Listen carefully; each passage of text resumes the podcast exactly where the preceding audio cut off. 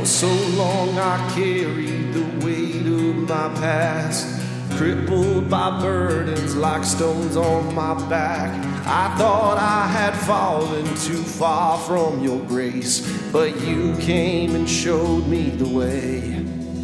When I was a lost soul searching, you were the ground beneath my feet. When I was a blind man begging, you were the eye so I could see. When the smoke was rising up, you were the air that I hope you gave me something to believe. Now I'm.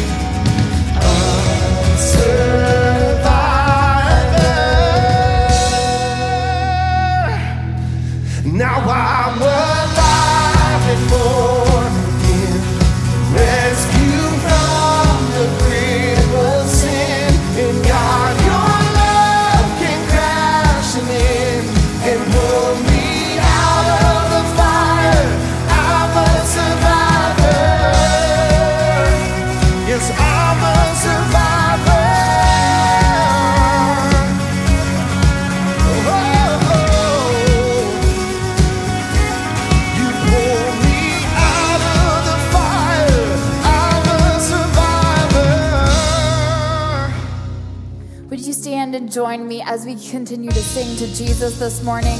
We know that He is all sufficient to meet every need that we have. And because He is in this room, we have everything we need. We have healing and grace.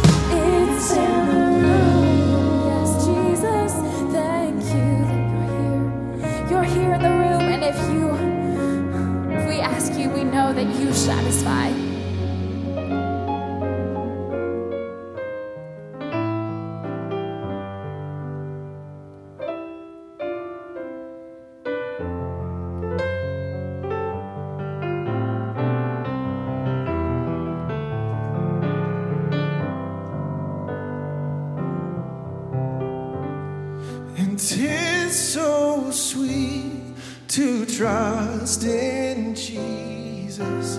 Just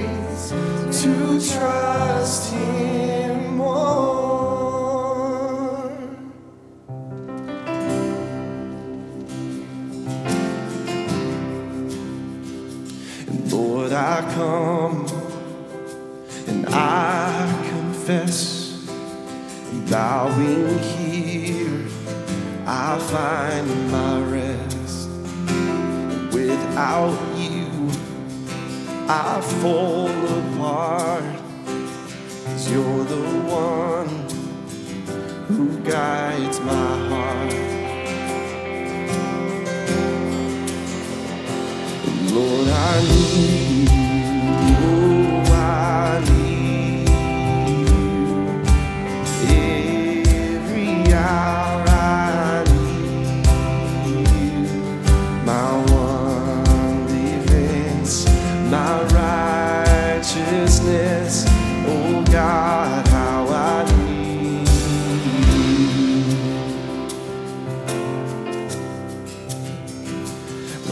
runs deep.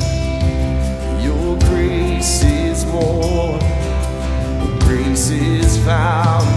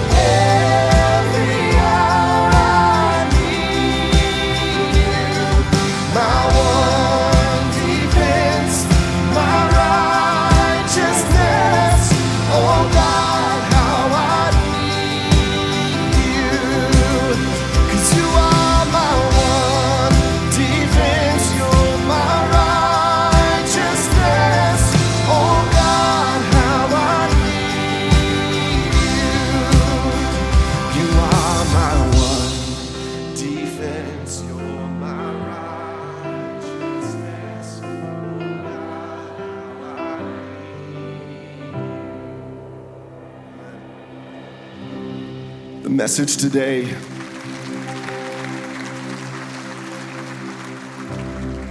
is not just about God's goodness, but the power that we have through prayer and coming before the Lord and asking Him to do things that we're not capable of, but we have that power to tap into in our Heavenly Father who cares for us deeply. He told us from the moments that we were being made in our mother's womb that we were being formed in His image and that He cares us and knows us deeply. He knows our inner workings and our thoughts and our burdens. And He's there and He wants to walk with you through that. And one of the greatest ways that we can fight the battles of this life and the storms and going through all of the things that just happen during the week and over the course of life is through prayer and through worship. And worship is just lifting Jesus up above everything else. And that is how we fight our battles. Will you sing this with us?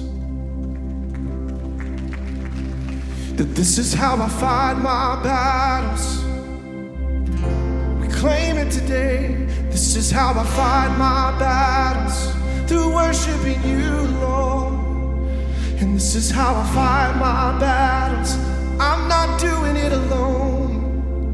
And this is how I fight my battles. Oh, I know it may look like I'm surrounded, but I'm surrounded by you. It may look like I'm surrounded, but I'm surrounded by you and your goodness, Lord. It may look like I'm surrounded, but I'm surrounded by you. It may look like I'm surrounded, but I'm surrounded by you. And this is how I fight my battles. And this is how I fight my battles. This is how I fight my battles with you, Lord. And this is how I fight my battles. Well, it may look like I'm surrounded, but I'm surrounded by you. It may look like I'm surrounded, but I'm surrounded by you. It may look like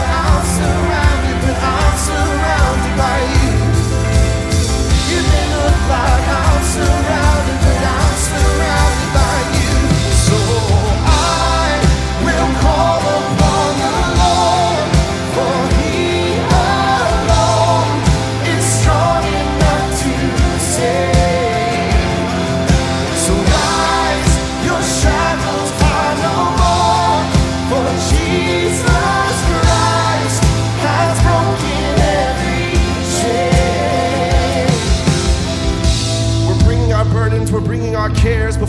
of Kings and Lord of Lords, asking Him to do what we cannot. So, Father, come and move today in this place in a mighty way. Will you declare this right now?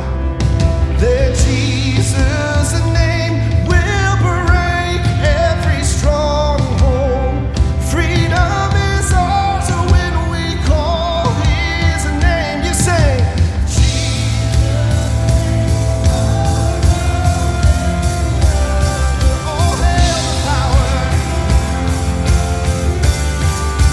Because He's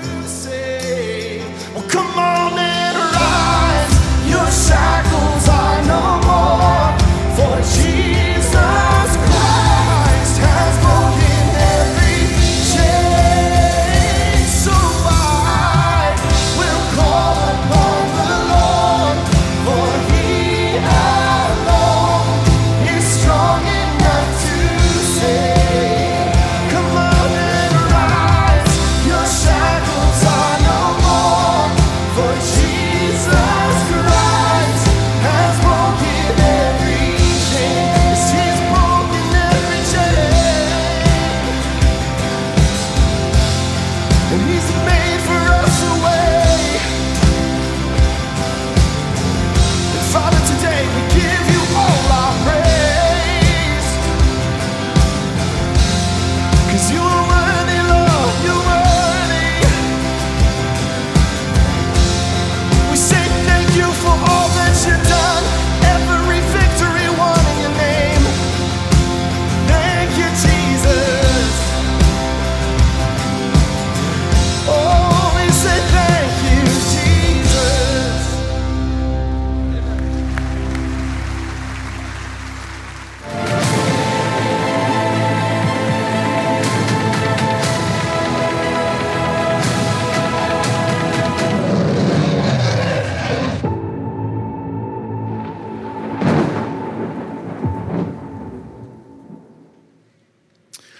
Wife and I had a date night a few weeks ago. We went to the movie theater, dinner and a movie kind of date night. You know how those go. And um, we, we got to the movie theater. Uh, we were a little early. They were showing the previews and the, you know, stuff that they put up before the movie starts.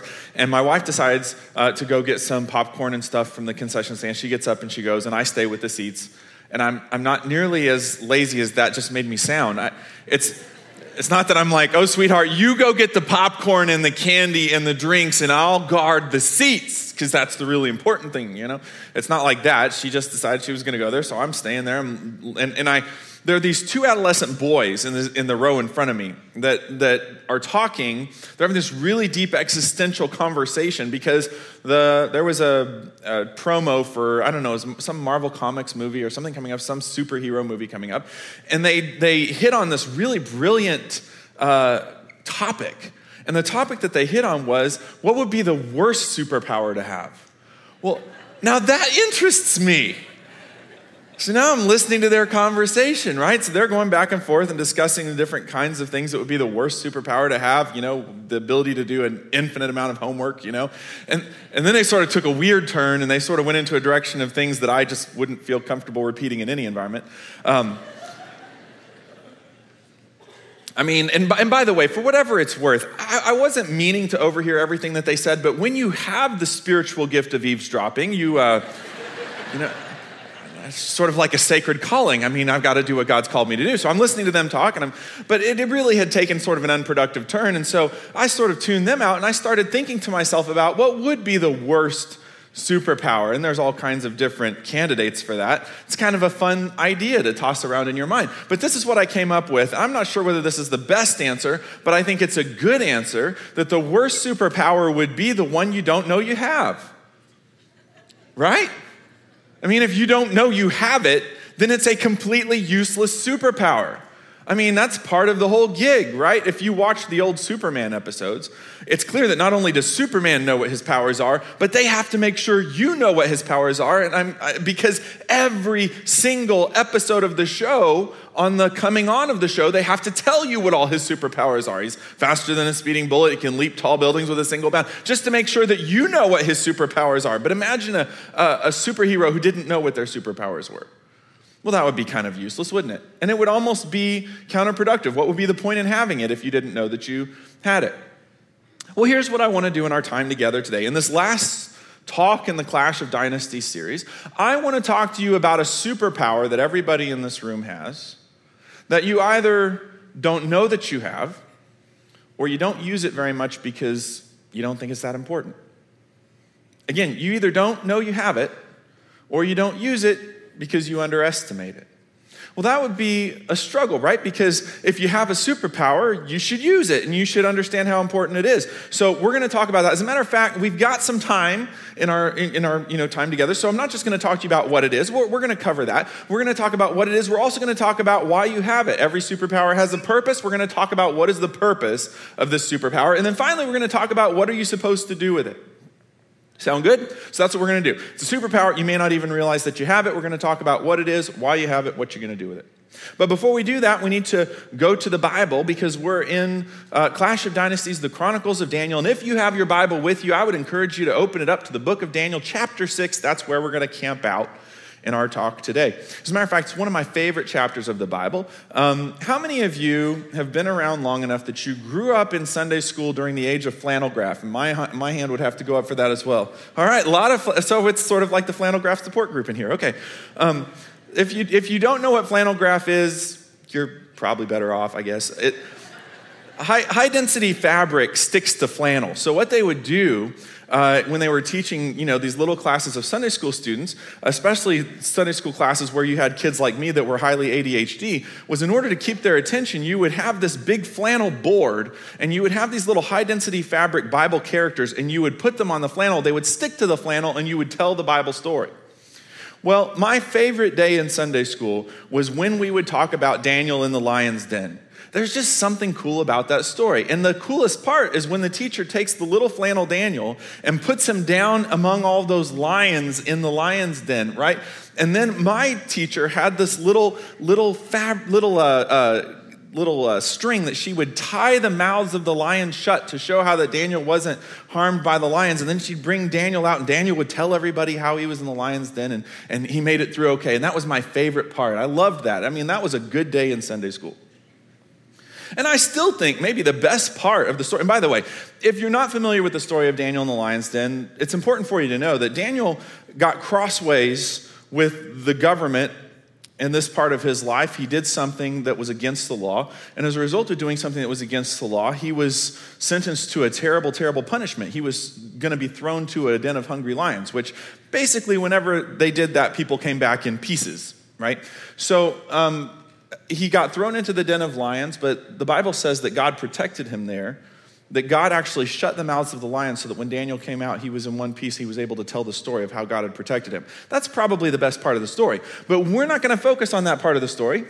We're going to focus on the first part. And that's the part that when I was a kid, I used to think was kind of boring because I was waiting for the lions part.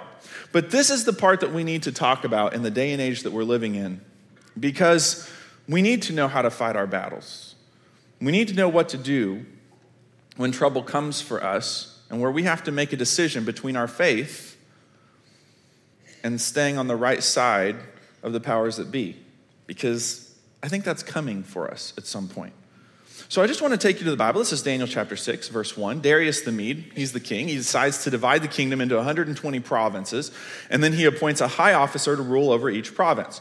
If you work for a large national corporation where there are districts, this is kind of what's happening. He's sort of dividing his kingdom into 120 districts and appointing a sort of a district manager over each of those districts. And then he also chooses Daniel and two others as administrators to supervise the high officers and protect the king's interest. So now he's sort of setting up regional management managers. You've got these three regional managers, Daniel's one of them, over the district managers who are managing these sort of independent field offices for the king. Daniel has two jobs as a regional manager. First is he's supposed to protect the king's interest, just like all the district managers. This is everybody's task with protecting the king's interest. But he has one other responsibility, and that is he's to supervise the, uh, the high officers. He's to, he's to supervise those district managers. And if you're a a manager or a supervisor or a teacher or a father or a mother, you know that this is true, that the more you supervise, the less popular you are. You know what I mean? The more you look over somebody's shoulder, the less you're everybody's pal, the less you're everybody's buddy. The more you inspect the work that people do, the less they tend to want to be, you know, really close and have a great relationship with you. It kind of can get a little contentious sometimes because you know, if, if somebody's constantly looking over your shoulder, it means you have to do the work. Daniel was the kind of person that if you worked for Daniel, you had to do the work. If you worked for Daniel, you, were, you had to do what you were supposed to do. That didn't always make him the most popular person. So the Bible says that Daniel soon proved himself so capable uh, and more capable than the other administrators and high officers because of his great ability. The king made plans to place him over the entire empire. Well, now that was a huge scuttlebutt. Because now we're going from Daniel is managing a third of the king's affairs. Two thirds of the king's supervisors don't have to worry about Daniel. They've heard about him. He's strict. He doesn't suffer fools gladly. He expects them to get the work done. And they've not had to worry about that because they're fortunate they don't have to work for this guy who's so demanding. But now, it's looking like he's going to supervise everybody. And think about this the other two regional managers now, potentially, I mean, he's never been a threat to them. They're in a lateral position. They don't have to worry about Daniel. Suddenly, he's going to be their boss, and they're going to have to go into his office and say, Yes, sir, Daniel, whatever you say, Daniel. That doesn't sit well with them. So the other administrators and high officers began searching for some fault in the way that Daniel was handling government affairs. But they couldn't find anything to criticize or condemn. I mean, that's a kind of a big deal, right? No skeletons in his closet, no performance issues. He was, and by the way, these are the three things that every leader must have. It's a talk for another day, sermon for another day. But if you want to be a successful leader, you have to have these three things. He was faithful, he was always responsible, and he was completely trustworthy. So they concluded our only chance of finding grounds for accusing Daniel will be in connection with the rules of his religion. So the administrators and the, and the, high officers went to the king and said, Long live King Darius. We're all in agreement. Now, by the way, let's just push pause here because there's a couple things we should probably deal with. First of all, these guys had an agenda. They understood how deeply held Daniel's connection was with God. They understood how firmly Daniel was rooted in his relationship with God. So they understood if they were going to wreak havoc in his life, that was the point to go for. They had an agenda. And by the way, anytime somebody is set out to limit your ability to follow God and to live out your faith, there's always an agenda in the background. There's always somewhere in the background, there's an agenda. And that's exactly what was happening here. They knew about his prayer life. It was a big deal to him. See, Daniel, three times a day, I'm not exactly sure why Daniel did this three times a day. The psalmist said that he prayed, this, David said he prayed morning, noon, and evening. Maybe Daniel was following suit with that. We don't know. But three times a day, he would go to his house, and it was probably a palatial house. Daniel was so high up in the, in the government, he probably lived in a very nice home. He would go to his home, he would open his windows, the ones that faced towards the direction of Jerusalem, and he would pray to God. He would give God thanks and make his requests. And it was such an important thing to Daniel that these guys knew he would never compromise it. I mean, I'm going to guess that Daniel would schedule his meetings around his prayer times. So he, he, you, you couldn't meet with Daniel during one of the times that he's regularly praying. He probably left meetings that were running long. Probably excused himself, hey guys, I got to leave. The meeting's running long, and you know I have, I have to go pray. It's important to me. I want to make sure that I don't, I don't miss that part of my life. So these guys knew if you want to mess with Daniel, just mess with his prayer time. They knew that was where to get him. So they go into Darius and they say, Look, we are all in agreement. We administrators, officials, high officers, advisors, and governors. By the way, we're all in agreement. Think about what that would be like. Tomorrow, a group of people go into President Trump and they say, We are all in agreement. Democrats, Republicans, independents, senators, congressmen, mayors, aldermen, all of us, we've all come together, we've all decided that we agree on this. Now, that's not the kind of proposition you want to push back against. That the king should make a law that will be strictly enforced. Give orders that for the next 30 days, any person who prays to anyone, divine or human, except to you, your majesty, will be thrown into the den of lions. Well, they were making a pitch for loyalty here. They were saying, hey, king, you know, there's, there's a lot of stuff going on in this country and there's a lot of people who, you know, pray to different gods and so forth. But we need to just we need to get back to basics and make sure that people are loyal to you because we don't want any kind of diver- uh, divisiveness in the kingdom. So for 30 days, if anybody wants to pray to anybody, they got to pray to you. Well, here's the interesting thing about that. I want you to think about what Daniel's prayer life must have been like because these guys knew 30 days was all they needed. It didn't have to be six months. They didn't have to say, King, that nobody can pray to anybody but you for six months because they knew that Daniel wouldn't be able to hold out for 30 days. And what they didn't know is that Daniel wouldn't have been able to hold out for one day. But they knew that if they asked Daniel to put his prayer life on hold for a month, it was going to be a no go. What would it be like for you if somebody required you to put your prayer life on hold for a month? Some of us, our prayer life's been on hold for three months and nobody ever put any pressure on us. But they're saying we're going to put pressure on him to put his prayer life on hold for a month. And if he doesn't, he's going to get thrown into the den of lions. And now, Your Majesty, issue and sign this law so it cannot be changed, an official law of the Medes and Persians that cannot be revoked. The Medes and Persians had a system set up so that once a law was enacted, you couldn't undo it. It was, it was permanent, it was indelible. Even the king himself could not amnesty someone who went afoul of the law. So King Darius signed the law. Now, I want you to think about what, what your life is like if you're Daniel. You've been loyal to the king, you've been loyal to the kingdom. You've done everything that you can to be a trustworthy and faithful servant of the kingdom, even though you had been taken originally, you've been taken prisoner into this kingdom. But you've done everything that you can to bring your A game every day. The only thing that you've ever required is the ability to follow your God. And now you find out that if you follow God the way that you've always followed Him, that it's a death sentence.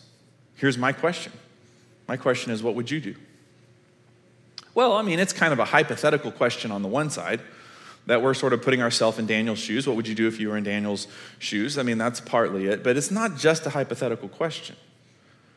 Because we are living in a day and age where Christianity is, I guess you could say it's tolerated, but only just. In certain circles, it's not even tolerated anymore. In a culture where we've supposedly become more and more tolerant, we become less and less tolerant of being a God follower. I remember being a kid in church and an elderly pastor waving his hand over the room and saying, The kids in this room, the young people in this room, are likely going to live in an era where they'll have to make a choice between their job and following God. even as a kid, I thought that's, that's ridiculous, that's crazy. And yet now I'm 38, and I'm, I'm still a young man, and we're seeing it happen. People are having to choose between their faith and their job, their faith and a clinical license, their faith and the ability to finish their college program, their faith and continuing to run their business. And I, just, I, tend to think, and I, am not trying to be an alarmist, and anybody who knows me personally knows that, that I'm the farthest thing from an alarmist, but I think that what we're seeing right now is the front edge of the storm, and I don't think it's going to suddenly turn on a dime and it's going to get better. I think what we're going to see is it's going to continue to get worse. So it's not just an academic question. It's not just a hypothetical question. The question is if you are threatened to choose between your faith and something else that is valuable to you, your job, your license, your education, my question is what would you do? How would you handle it? Well, we know what Daniel did. I mean, he had a lot of choices, right? He could have gone to the king, could have tried to, to figure out a, a solution. He could have, and I think this is what I would have been tempted to do if I was Daniel. He could have gone home at his, original, at his regular prayer time. He could have shut his windows, shut his doors. I mean, he's living in a nice home. There's no doubt that he could have found privacy in the home that he was in and, and privately pray and know that he's got his prayer life still going between him and God, but he doesn't have to worry about being caught and getting in trouble. I think that's what I would have been tempted to do. And yet, when we get to Daniel chapter 6, verse 10, the Bible says, When Daniel learned that the law had been signed, so he knows exactly what's going on, he went home and knelt down as usual in his upstairs room with its windows open toward Jerusalem. He prayed three times a day, just as he had always done. When threatened against this faith, Daniel prayed. What's an interesting thing to do? He had a lot of choices, a lot of things he could have done to fight back against this unfair rule, and yet when he was threatened, he prayed. He was giving thanks to his God. Then the officials went together to Daniel's house and found him praying and asking for God's help. I'll tell you this I don't know what the future holds. I, I, I hope that America has a revival and comes back to God. I, I hold out hope for that. I really do think that I really do think that there is potential in this country for amazing things to happen if we would get on our knees and go back to and, and, and go back to God, go back to our roots because this is a country that was founded on Christian principles. But I'll tell you this. In the last two decades, I've seen our culture go so far, so fast away from God, my head is spinning. It's mind boggling. So if trouble does come for me, and it might, Someday, if trouble comes for me because of my faith, I hope it finds me on my knees. If trouble comes for me, I hope it finds me praying, not posting on social media. Can, can I set some of us free in the name of Jesus Christ from something right now? So we get on social media and somebody is so wrong. They're so wrong about God, or they're so wrong about politics, or they're so wrong about whatever, and we feel that God has somehow now from on high commissioned us with setting this person straight. Can I set you free in the name of Jesus from doing that? You're not going to change their mind. You're not going to change their opinion. You should just kind of own that, that they're going to feel the way that you feel and you're going to feel the way that you feel. But here's what I would recommend that you do that person that you're tempted to respond back to that way, take their name and get on your knees and speak their name to the Father and say, as best I know, from what I know about you and from what I know about this world, this person is a little mixed up and they need your help. Would you please speak into their life? And oh, by the way, while I'm asking for help for them, I'm asking for help for me too, because I recognize I may be just as mixed up as they are. Because if we don't start doing that, we're going to waste all our time as a culture in online arguments, and we should be spending that time on our knees. We should be spending time on our knees asking for our brothers and sisters who are not completely understanding situations, and we should be praying for the fact that we don't completely understand situations. What America needs is a huge dose of humility on our knees. That might actually change things.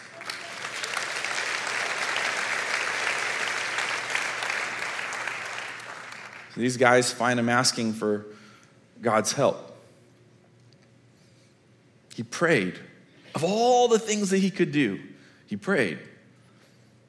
What was the right call? I told you the end of the story, right?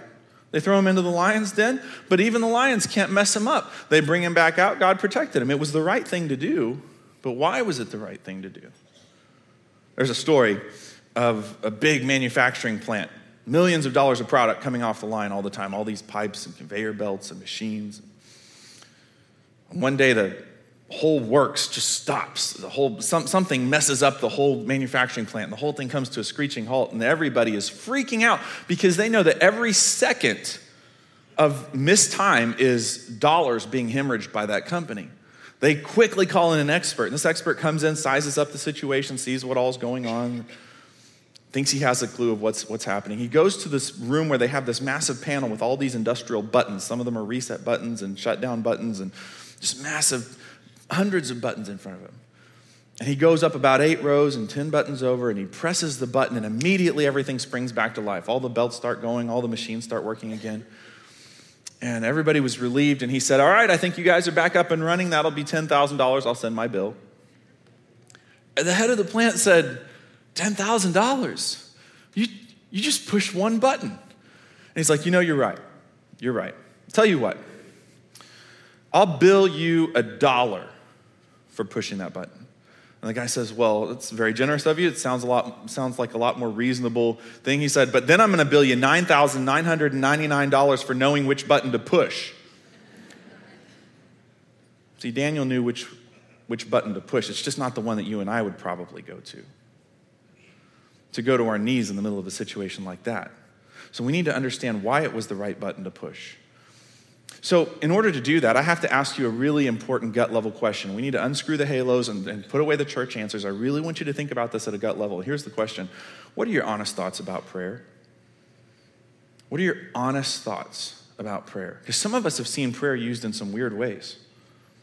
For some of us, we were sort of taught prayer like a spiritual OCD kind of thing, right? That there were these prescribed prayers and you prayed it a certain number of times until you felt like you were right with God. In the psychology world, when we talk about OCD, we talk about checking behaviors. And what that's like is if you have to, you know, sort of push the refrigerator door five times to make sure that in your mind it's shut, or you have to, um, you know, go in and check something in your room four or five times to make sure that you turned this off or that you unplugged that or whatever. But what we know from psychological science is that the more we check something, the more anxious we feel, not the less anxious we feel. So some of us have been through a religious tradition where we've used prayer like some sort of spiritual OCD checking thing where we pray over and over again until we hope that maybe we'll feel better, but we learned that, we made it, that it made us feel more anxious and not less anxious. Some of us have watched prayer get used as a manipulation tactic. You ever be around somebody who's praying and they are supposedly talking to God, but you recognize that they're talking to somebody else in the room? Like you go to a small group and it's time now for the, you're in a you know, young married small group and now it's time for everybody to have prayer time. And this young lady prays for her husband. She says, Dear Lord, I know my husband doesn't want to be the jerk he's been lately. I know he could be all that you want him to be. I know he doesn't want to be lazy and he doesn't want to leave me alone to do all the things around the house and he doesn't want to be a, you know, a, he doesn't want to be struggling with, you know, uh, video games and all that stuff. And Lord, I just want you to crush him. I want you to break him down like the Marines break down a recruit. I want you to take him down to base metal and build him back up to the man that I thought I married, right? And you're thinking, listen, there is no communication happening between God and this lady right now. It's all between this lady and her husband and the small group, and the husband's just doing this, you know. Some of us have gotten accustomed to the fact that when people are praying, they're actually talking to other people in the room. They're not really talking to God. It gives us a bad impression of prayer. Some of us have seen prayer used as a, a fraudulent tool. You turn on to the TV at 2 o'clock in the morning, hear the televangelist, you know pray for me and send me $2,000, and whatever you pray for will come to pass, right? What's your honest opinion of prayer? You know what? The biblical picture of prayer is not that it's not a ritual, and it should never be a manipulation tactic. This certainly should never be a way of perpetuating fraud. As a matter of fact, the biblical picture of prayer is that it is the superpower that you may not even know that you have. Or if you know that you have it, it may be that you've underestimated it and that you're not really using it. You say, now, Jonathan, that's a nice piece of branding. Prayer is the superpower. Maybe you didn't know that you had. But I'm not sure that's biblical. Well, I, I kind of am sure it's biblical. Let me show you. This is in the book of James, chapter 5. The Bible says, The earnest prayer of a righteous person has great power and produces wonderful results. And biblical language scholars tell us this phrase has great power. It carries the meaning of laying hold of God's power. We have a couple of different uh, uh, Greek words here. One that really talks about laying hold hold or grasping, and the other word that really relates to God's power. So it's basically saying the earnest prayer of a righteous person lays hold of the great power of God. That's a superpower. And I really want to challenge you on this. If you chafed a little bit when I said that prayer is a superpower that you have, I just want you to maybe think about the fact that perhaps you've been underestimating this a little bit. Perhaps you haven't been thinking of it as, as powerful as it really is. Suddenly it starts to come into focus why Daniel would be found on his knees when he's threatened. Because it was his superpower just as it is yours. It produces wonderful results. Now, why is it a superpower? Is it a superpower because of anything that you have in you? No, it's not a superpower because of anything that I have in me. Let me show you why it is. And by the way, for those of you that love Jeremiah 29 11, talks about the plans that God has for us. If you just go to one more verse over, Jeremiah 29 12, it says this When you pray, and this is God, I will what? I will listen. Why is it a superpower? Because when you pray, you have the promise of the God of the universe saying that He will listen when you pray. That's what makes it powerful. That's what makes it a superpower. That when we pray, God has said He'll listen. How many of you, I'm interested to see whether this is something that you're familiar with or not, but how many of you remember watching maybe like a spy movie or something from the 60s or 70s where there was something like this in the movie, right? I, uh, I didn't see it during the 60s, that was before I discovered America, but um, there was always sort of this red phone that didn't have any buttons. And you knew when you saw the red phone with no buttons that it was not a typical phone. You didn't use this to call your grandma or, or call somebody else in town. Because it had no buttons, you knew it was going to a specific place. It was a dedicated line. And usually it was between two very important people. Maybe it was between the White House and some other foreign government, whatever it was. There were two very important people. And when one person picked up the line, it immediately rang on the other side, and you had two people that were connected to each other that were very important. Here's what I want to introduce you to think about. This is a new way of thinking. But I want you to think about your prayers with God as a dedicated line. That God has made this available to you. That at any time in your life, you can pick up the phone and you can talk to the God of the universe. You don't have to talk to his assistant. You don't have to talk to his secretary. You don't have to put up with red tape. You don't have to go, you don't have to set up an appointment. You don't have to make sure that you're following business hours. Anytime that you want, you can pick up this phone and talk to the God of the universe. Why is prayer a superpower? Prayer is a superpower because it is a dedicated line between you and God. Now, I told you we're not just going to talk about what it is. Prayer is a superpower, it's a dedicated line between you and God, but I also said we're going to talk about why you have it.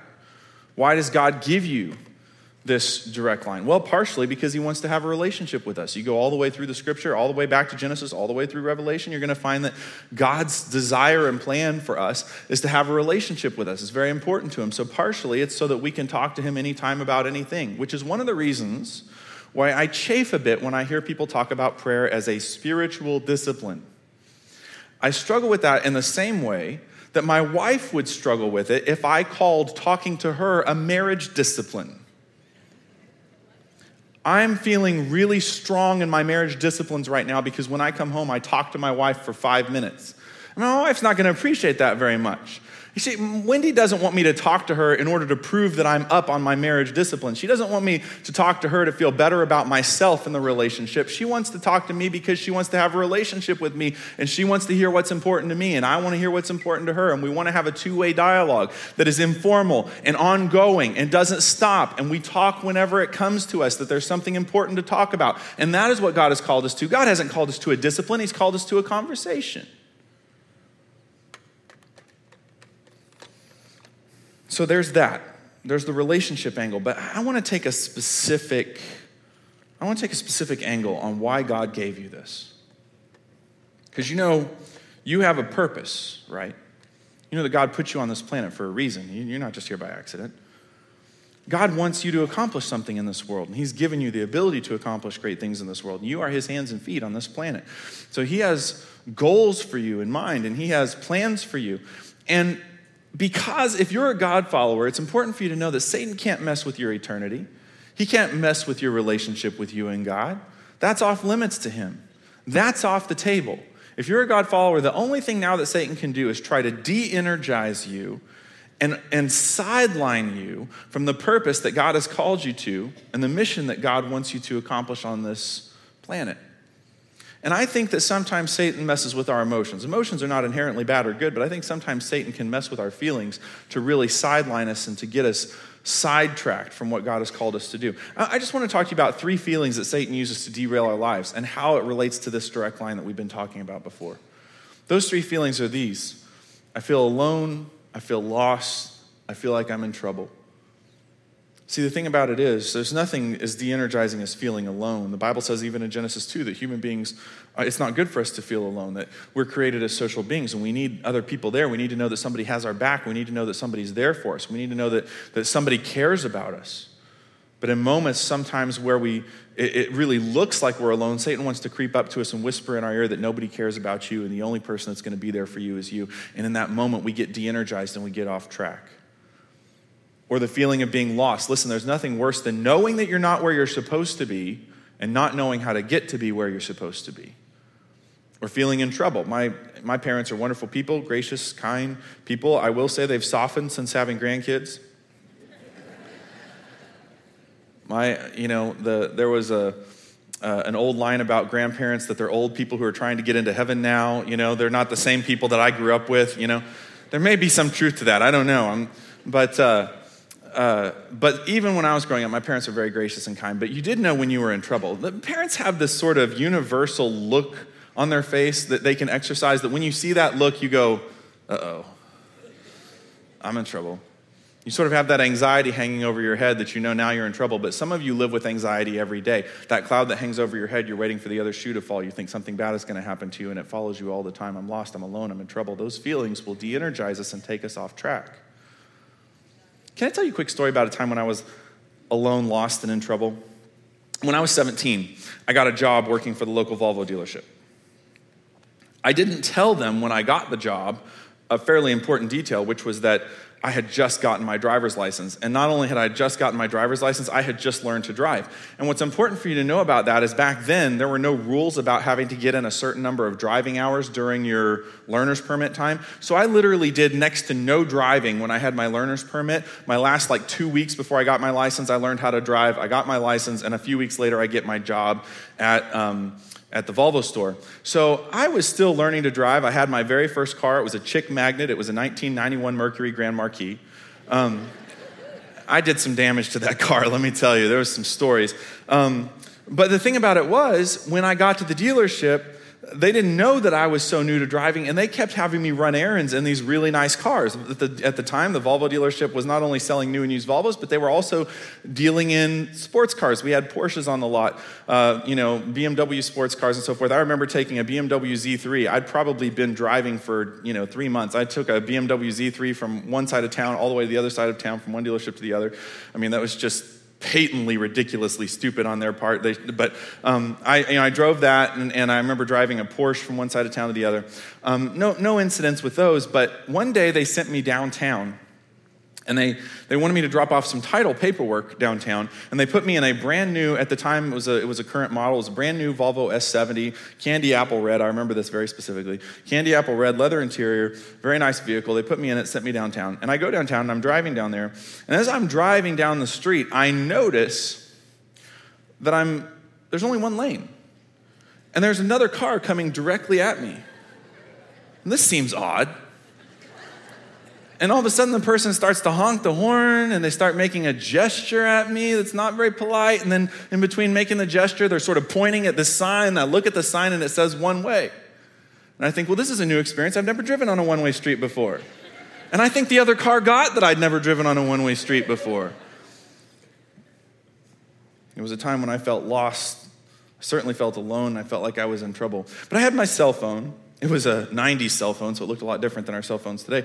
But I had my cell phone and I punched in the numbers for my dad's cell phone. Now, what you should know about my dad, he's a very busy man and he likes it that way. He's got a lot of stuff going on all the time.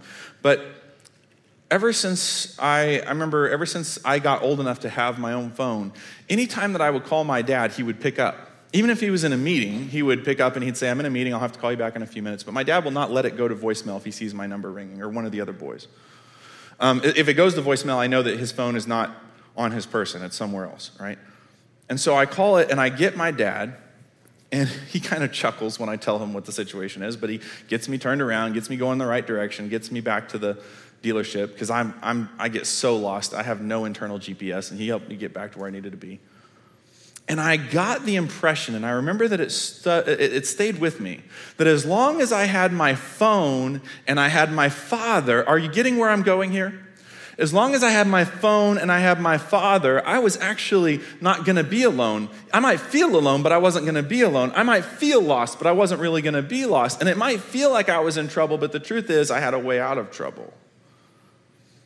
Why did God give you this incredible superpower? That you have a direct line to Him anytime that you want to use it? Well, first of all, He wants you to know that you're never alone. You may feel like you're alone. You may be standing in that hospital room with that loved one who no longer can speak to you, and you're by yourself, and there's nobody to put their arm around you and tell you it's going to be okay. And there's nobody to put their arm around you and tell you that they understand what you're going through. And yet, even though you may feel alone, the Bible says you're not alone because you have this direct line to God. Check out what the scripture says The Lord is close to all who call on him. So if you need God where you are, then pick up the phone. Some of us are really wanting a little more God at our workplace. If you want more God at your workplace, you need to pick up the phone. Some of us need God to show up in our homes. Then, if you want more God at home, then you need to pick up the phone. If you want more God in your personal development and your path and your direction, you need to pick up the phone because wherever we call on God, He's there. Not only that, but the Bible tells us that wherever you have a direct line to God, you've got access to direction, right? Check this out. This is a familiar verse to many of us. Seek his will in all you do, and he will show you which path to take. So if you feel lost, always keep this in mind. You have the Google Street View, but God has the Google Earth View. You see what's directly around you, but God sees from above. So he understands how, he, you, you may feel lost. You may know that you're at point A and you don't know how to get to point B, but God sees it at an elevation and he can project how you need to get from where you are and he can recalculate you even if you've made a mistake. Many of us in this room could attest to that. And finally, with a direct line to God, you have a way out of trouble. And I love this verse in James. It's simple. You could memorize this verse, it would not do you any harm to keep this with you everywhere you go in life. And that is this Is anybody in trouble? Then let them do what? Let them pray. You in trouble? Then pray. So I have a question for you. Today, walking in this room, are you lost? Are you in trouble? Do you feel alone? That's what this is for. That's what this is for. That's what God put this in your life. But for a lot of us as Christians, there's cobwebs on this. There's a layer of dust an inch thick because we only use it to pray before we eat. But we haven't picked up the phone to say, God, I'm alone and I don't know what to do about it. God, I'm lost and I haven't got, I haven't figured out what my way is. God, I'm in trouble and I don't know what the way out is.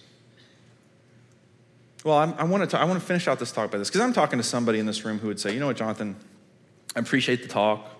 But, you know, I'm, I'm feeling pretty good about where I'm headed in life. I'm not lost right now. I'm, I do not feel like I'm in trouble and, you know, not alone. I got a lot of wonderful people around me. But thanks for the talk. I'll put it in my hip pocket. I'll keep it with me in case I run into those kinds of issues. Hey, we're not done yet.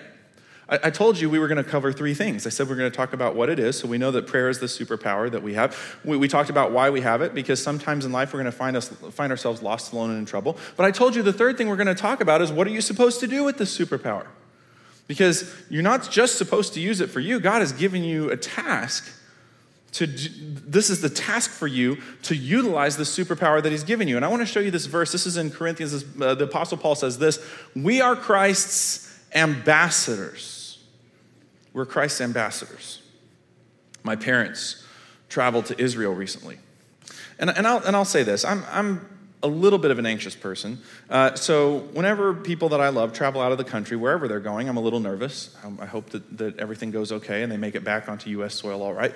But Israel is a particularly uh, it's a it's a particularly concerning place to go because there is some unrest there. So for me, I was a little I was a little concerned about them. But you know, the thing that made me feel comforted was that I knew that there was a U.S. embassy there. And when you travel off of U.S. soil, and you're some other place, if you get into any trouble, if you're a US citizen, you can always go to the embassy. You can always go to the US embassy. What makes the embassy so powerful and so wonderful is that the embassy has the authority of the land that it's from, and it also has a direct line to the country that they're from. Here's what I want to encourage you to think about as we close out our time. And I want you to digest this and see whether you think it's true or not. This is just what I'm suggesting. You can decide whether you believe this is true or not. But I would say that wherever there is a God follower, there should be an embassy for heaven. Wherever there is a God follower, there should be an embassy for heaven. Because you have the power of God in you and you have a direct line to God. At that moment that you have those two things, you become an embassy for the living God. So it's not just about whether you're lost, alone, or in trouble. It is now about whether the people around you are lost, alone, and in trouble. God hasn't just called you to use this direct line for yourself. When was the last time there was somebody in your life that you knew was going through a difficult time and you said, Well, let's talk to God about it? Or somebody says that they're in trouble and they don't know what to do. Well, let's pick up the line, let's talk to God about it. I'll tell you about the person in my life who was most that way. Unfortunately, my father's dad isn't living anymore. My grandpa Hoover isn't living anymore. But if you were around him when he was alive, and my grandpa had been a pastor for a long time. He pastored in Fort Worth for 50 years and then pastored here for, for many years before um, he retired. But if you were around my grandpa, you know that this is true about him. And that is that he would ask you what was going on in your life, and you would tell him.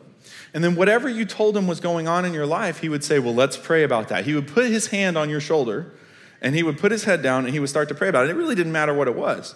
I remember going to see my grandpa, at my grandma and grandpa's house, and my grandpa said, So, what are you doing next? I said, I'm going to get my teeth cleaning. He said, Well, let's pray about your teeth cleaning, you know? You could tell him you were getting ready to go buy a tie. My grandpa would put his hand on your shoulder and say, Let's pray about God helps you find the right tie. It worked, I mean, it didn't matter what it was. And it wasn't, as, it wasn't an invitation to prayer. He didn't say, Well, do you think we should pray about that? Or would you like to pray about it? There was no time to object, no time to stall, no time to slow this puppy down. Whenever you told him about something, he would just put his hand on your shoulder and let's pray about that. And we're into the prayer. We're all the way into it. There's no stopping that train. Because he prayed about everything, people started to call my grandpa a prayer warrior. They would say that he had a special ability to touch heaven, that he, he was gifted with, the, with an ability to pray. And I think he might have been a little uncomfortable with that way of putting things. Because my grandpa believed he was a God follower like any other God follower. The difference was that my grandpa understood that he had this. I think he was kind of surprised that other God followers around him didn't understand how powerful it was. I think he was kind of surprised at how easily it's underestimated. But he really understood this superpower. So my grandpa just figured that whatever it was he encountered in his life, well, that was a reason to pick up the line and talk to God about it. Why would we not if you have this at your disposal? How embarrassing would it be to have a superpower and never use it? So I'm asking you how thick is the dust on your dedicated line to God? How thick are the cobwebs?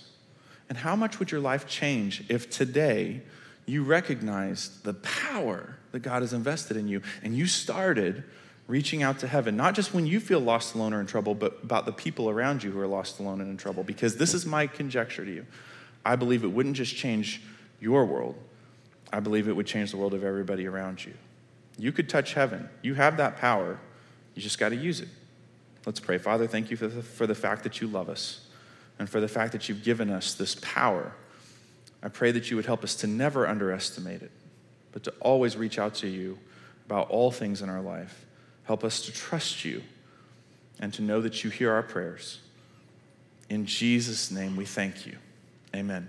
Thanks so much for being here. We'll see you next week.